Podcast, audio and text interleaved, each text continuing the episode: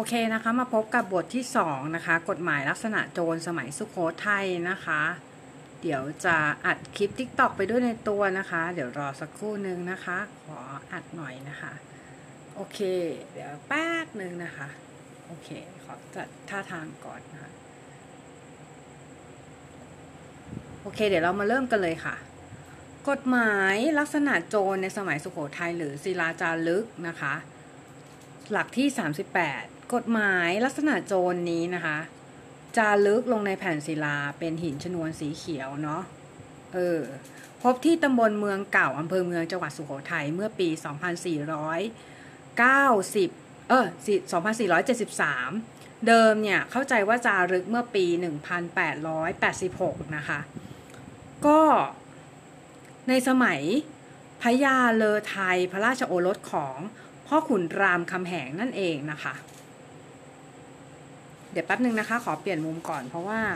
รู้สึกว่ามุมนี้เนี่ย เป็นมุมอับนิดหน่อยนะคะ ขออนุญาตเปลี่ยนมุมแป๊บหนึ่งนะคะ เปลี่ยนมุมแป๊บหนึ่งนะเดี๋ยวเราสักครู่หนึ่งนะเออเหตุผลเหตุผลที่เขาเรียกว่ากฎหมาย หรือว่ากฎหมายลักษณะโจรนะคะ เพราะว่าอะไรเพราะว่าสมัยก่อนเนี่ย คนที่ทำผิดทางอาญานะคะ เขามักจะเรียกว่าโจรกัน เพราะว่าโจรเนี่ยทำอะไรได้หลายอย่างว่าจะเป็นปล้นฆ่าหรืออื่น ๆนะคะ ส่วนใหญ่จะเป็นพฤติกรรมของโจรทั้งสิ้นเนาะเขาก็เลยเรียกว่ากฎหมายลักษณะโจรนั่นเองนะคะ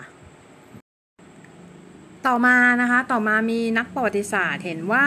จดหมายกฎหมายฉบับนี้ตาขึ้นเมื่อปี 1916 นะซึ่ง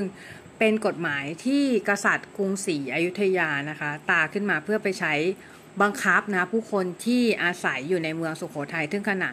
ขณะนั้นนะคะเมืองสุโขทัยเนี่ยตกเป็นประเทศราชของกรุงศรีอยุธยาเรียบร้อยแล้วนะคะ ซึ่งรวมถึงเมืองอื่น ๆ ที่เป็นบริวารของเมืองของกรุงสุโขทัยด้วย ก็เป็นตกเป็นบริวารของอันนี้เช่นกันนะคะ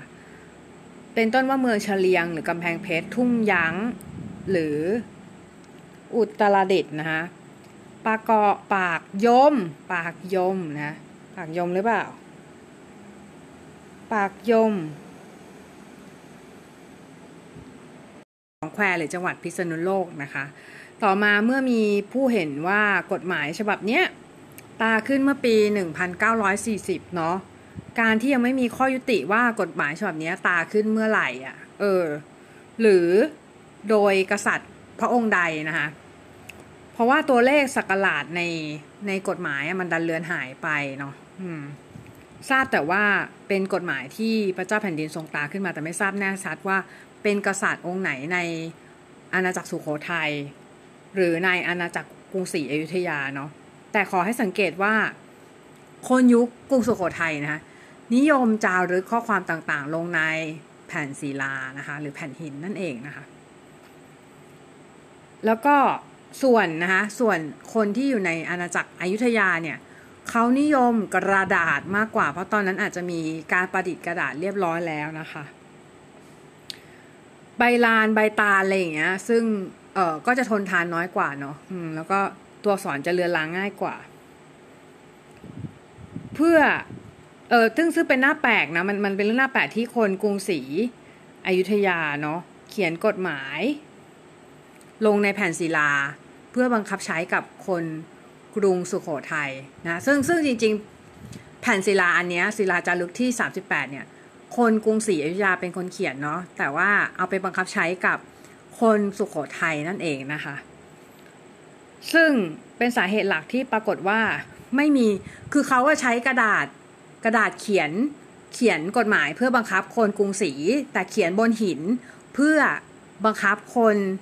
ในกรุงสุขโขทยัยมันก็เลยมีหลักฐานเหลืออยู่จนมาถึงปัจจุบันนี้เนาะซึ่งเป็นของของเขาเนาะและที่สำคัญเนี่ย ตอนเนี้ยก็ไม่มีไม่มีปรากฏว่ามีกฎหมายที่เหลืออยู่นะ ของกรุงศรีอยุธยาเหลืออยู่เนาะที่สำคัญเนี่ย กฎหมายตาสามดวงเนาะซึ่งถือกันว่าเป็นกฎหมายเมื่อเมื่อกรุงศรีอยุธยานะ อืม มีพระอัยการบางลักษณะที่นักประวัติศาสตร์ มีความเห็นว่าเก่าแก่กว่าปี 1893 นะคะ ซึ่งบัญญัติในลักษณะที่ค่อนข้างจะเป็นระบบนะคะ ดังนั้นหากเป็นกรณีที่กษัตริย์กรุงศรีอยุธยาตากฎหมายขึ้นนะคะ ขึ้นมาเนี่ย เพื่อบังคับใช้ในกรุงสุโขทัยนะคะ กฎหมายนั้นควรจะมีลักษณะขายคลึงกันนั่นเองนะคะ และหากจะเทียบเคียงกับมังรายศาสตร์หรือกฎหมายพระเจ้ามังราย กษัตริย์ล้านนาที่ทรงสร้างเมืองเชียงใหม่เมื่อปี พศ 1893 เนี่ยกฎหมายของพระเจ้ามังรายดูจะเป็นกฎหมายที่เป็นระบบมากกว่ากฎหมายลักษณะโจรอีกเนาะศิลาจารึกหลักที่ 38 เนี่ยก็คือเรียกเรียกว่ากฎหมายลักษณะโจรโอเคไหมดังนั้นการพิจารณาว่ากฎหมายลักษณะโจรเป็นกฎหมายที่ตราขึ้นในยุคใดมันมันค่อนข้างจะ ยาก เพราะว่าอะไรเพราะมันต้องพิจารณาที่ตัวระบบกฎหมายด้วยเนาะเพราะตัวระบบกฎหมายเนี่ยย่อมจะเป็นเครื่องชี้อายุของกฎหมายได้เช่นเดียวกัน การพิจารณาสักลาดที่บัญญัติกฎหมาย โดยไม่ได้พิจารณาถึงเนื้อความในกฎหมายเนี่ยหรือเนื้อหาในกฎหมายเนี่ย อาจจะทำให้การพิจารณาเรื่องสักลาดเนี่ยคาดเคลื่อนไปได้นะคะ อืม ซึ่งกฎหมายลักษณะโจรเนี่ย คือเราบอกไปแล้วว่าคราวที่แล้วใช่ไหมว่า ศิลาจารึกเนี่ยมียังมีข้อโต้แย้งว่า มันใช่กฎหมายหรือเปล่านะเพราะว่ามันมีข้อที่เหมือนกฎหมาย แต่ก็ดูจะไม่ใช่กฎหมาย แต่อันเนี้ยคือกฎหมายที่แท้ทูนะคะที่แท้จริงนะคะเพราะเป็นบทบัญญัติที่มาจากองค์อธิปัตย์เนาะก็คือเป็นกฎหมายที่พระเจ้าแผ่นดินเนี่ยให้มีพระบรมราชโองการนะ เพื่อบัญญัติให้เขียน ให้บัญญัติขึ้นมาค่ะเป็นบทบัญญัติที่เกี่ยวกับการที่ฆ่าคนรับใช้หรือภรรยาของผู้อื่นที่หนีมาอยู่ด้วยแล้วไม่ส่งคืนเจ้าของภายใน 5 วัน มีความผิดต้องถูกปรับไหม ตามที่ปรากฏไว้ในพระราชศาสตร์นะคะพระธรรมศาสตร์คือเข้าใจว่าเป็นกรณีในเมือง ถ้าเป็นกรณีนอกเมืองเนี่ยเจ้าของบ้านต้องนำผู้ที่หนีมาสู่บ้านตนเองไปส่งคืนเจ้าของเนาะอืมถ้าปล่อยให้อยู่ในบ้านตัวเอง เกินสามวันจะถูกปรับไหมประมาณหนึ่งหมื่นหนึ่งพันเบี้ยนะคะซึ่งค่อนข้างเยอะมากนะคะไปจนถึงห้าวันถ้าเกินห้าวันเนี่ย ให้ปรับไหมวันละห้าหมื่นห้าพันเบี้ยเนาะถังแตกกันไปเลยนะคะก็คือจนถึงวันที่แปดถ้าเกินแปดวันก็ให้ปรับไหมเท่ากับลักพาคนไปนะคะนอกจากนี้ก็ยังมีบทบัญญัติการให้รางวัล แก่ผู้จับขโมยหรือนำของที่ถูกลักขโมยเนี่ยไปคืนให้เจ้าของ การไม่ช่วยจับโจรเพราะเหตุ โจรเป็นญาติพี่น้องหรือว่าโจรเป็นค่าของผู้ใหญ่หรือรับเงินโจรมาอะไรพวกเนี้ยก็รับโทษเปรียบเสมือนกับขโมยของผู้อื่นนะคะหรือลักทรัพย์เช่นกันนะคะการช่วยผู้จับกลุ่มผู้ทำความผิดเนี่ยการช่วยผู้จับการช่วยจับกลุ่มผู้กระทำความผิดเนี่ยให้ได้รับรางวัลนะคะจากเงินค่าปรับใหม่ผู้ทำความผิด ผู้ที่วางเฉยหรือ จับคนร้ายได้แล้วปล่อยไปหรือไม่ช่วยจับกลุ่มจะต้องถูกปรับไหม ก็คือคนที่คนที่ช่วยเหลือคนร้ายก็จะถูกปรับเงินเนาะถูกปรับเงินนั่นเองนะคะ อืม แล้วก็การจะนำวัวควายเพื่อใช้เป็นอาหารก็ต้องนำวัวควายนั้นไปแสดงให้ผู้คนทั้งหลายได้รู้เห็นก่อนถึงฆ่าได้นะ เพื่อป้องกันเพื่อป้องกันผู้ร้ายขโมยวัวควายผู้อื่นไปฆ่ากินเนาะอืม ก็คือ ก็คือแม้แต่การทำอาหารน่ะจากจากเนื้อวัวหรือจากของที่เราเราต้องเอาเนื้อวัวน่ะ ไปแสดงให้คนอื่นดูก่อนเนาะถึงจะฆ่าได้ เพราะว่าป้องกันคนที่คนที่เอาเอาวัวของคนอื่นเนี่ย ไปฆ่ากินเนาะอะไรทำนองนี้นะคะทีนี้จะเห็นได้ว่าในส่วนที่เป็นบทบังคับของกฎหมายฉบับนี้นะคะได้แก่การปรับคู่ทำความผิดนะคะ เป็นสินไหมแก่ผู้เสียหาย การปรับไหมเนี่ยก็เป็นไปตามหลักเกณฑ์ของพระราชศาสตร์นะคะพระธรรมศาสตร์ด้วยสำหรับโทษที่ปรากฏในปรปรากฏในหลักศิลาจารึกที่ 38เนาะนอกจากโทษปรับไหม ยังมีโทษศักแล้วก็โทษโบยอีกด้วยนะคะ สิ่งสำคัญที่กฎหมายอันเนี้ยนะคะก็คือได้แสดงให้เห็นว่ากฎหมายไทยเนี่ยได้มีการใช้พระธรรมศาสตร์เนาะคำพีพระธรรมศาสตร์ มาเป็นรากฐานในการบัญญัติกฎหมาย เป็นระยะเวลานานนะคะ ตั้งแต่โบราณกาลแล้วนะคะ และนับเป็นหลักฐานชิ้นสำคัญที่มีอยู่ในปัจจุบันโดย ในในกฎหมายกำหนดว่าเวลาปรับใหม่ผู้ทำความผิดเนี่ยให้ปรับใหม่ในขนาดที่ขนาดที่เขาเขาเขียนไว้ในพระธรรมศาสตร์เนาะพระราชศาสตร์พระธรรมศาสตร์อะไรอย่างเงี้ยนะคะ ประมาณนี้นะคะสำหรับคลิปนี้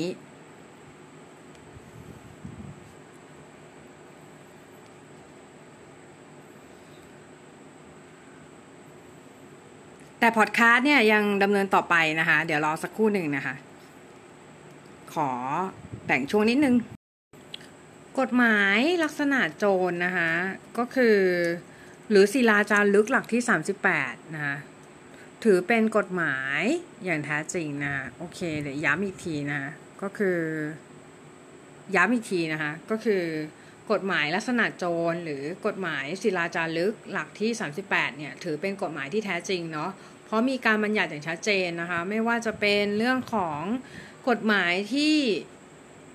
มีบทลงโทษของคนที่แบบขายลูกกินอะไรอย่างเงี้ย หรืออาจจะแบบเอาเมียไปแลกนู่นแลกนี่แลกสินแลกสินทรัพย์อะไรอย่างเงี้ย ซึ่งเขามีบทลงโทษชัดเจนเนาะอืม แล้ว มันเป็นการละเมิดต่อผู้อื่นนะคะ มันเป็นการละเมิดต่อผู้อื่น เพราะว่ามันทำให้ผู้อื่นต้องเสีย แรงงานที่มีความสำคัญต่อการทำกสิกรที่เป็นอาชีพหลักของกรุงสุโขทัยขณะนั้นนะคะ ซึ่งจริงๆแล้วเนี่ยศิลาจารึกนะคะศิลาจารึกหลักที่ 38 นะคะ ยังแสดงให้เห็นว่ารัฐเนี่ยพยายาม จะให้ประชาชนนำตัวผู้กระทำความผิดนะคะ มาลงโทษตามกฎหมายให้ได้นะอย่างเช่น ห้ามให้การช่วยเหลือแก่ผู้ที่หลบหนีในการจับกลุ่มนะคะ การบัญญัติว่าไม่ช่วยให้จับกลุ่มผู้ร้าย เพราะว่าถ้าช่วยเนี่ยคุณจะได้รับโทษเดียวกันนะคะ แล้วก็หรือการปิดบังผู้ร้ายเป็นความผิดแล้วก็อันที่สองนะคะมันเป็นการส่งเสริมให้ประชาชนเนี่ยเป็นพลเมืองดีเนาะโดยมีการกำหนดว่าให้รางวัล กับผู้ที่นำทรัพย์ไปผู้ที่นำทรัพย์ที่ถูกลักพาไปมาคืนแก่เจ้าของให้รางวัลแก่ผู้ที่จับกลุ่มช่วยจับกลุ่มหรือติดตามผู้ร้ายเป็นต้นนะ ซึ่งอันเนี้ยเป็นลักษณะของกฎหมายที่จริง ๆ แล้วเนี่ยเป็นลักษณะของกฎหมายที่แท้ทูเนาะก็คือมีการมีข้อบังคับนะมีการบังคับใช้แล้วก็มีการมีโทษนะคะที่ลงโทษผู้ที่ฝ่าฝืนตามธรรมเนียมนะคะซึ่ง มันค่อนข้างที่จะอินเทนซีฟมากๆ เหมือนแบบค่อนข้างที่จะกลายเป็นกฎหมายไปเรียบร้อยแล้ว ถ้าอย่างในกฎหมายในสื่ออาจาศลึกเนี่ย มันยังไม่มีบทลงโทษที่แท้ทูนะออกมา มันก็เลยยังไม่ถือว่ากลายเป็นกฎหมายได้นะคะ อืม แต่อันนี้คือเป็นถือว่าเป็นกฎหมายได้แล้วนะคะ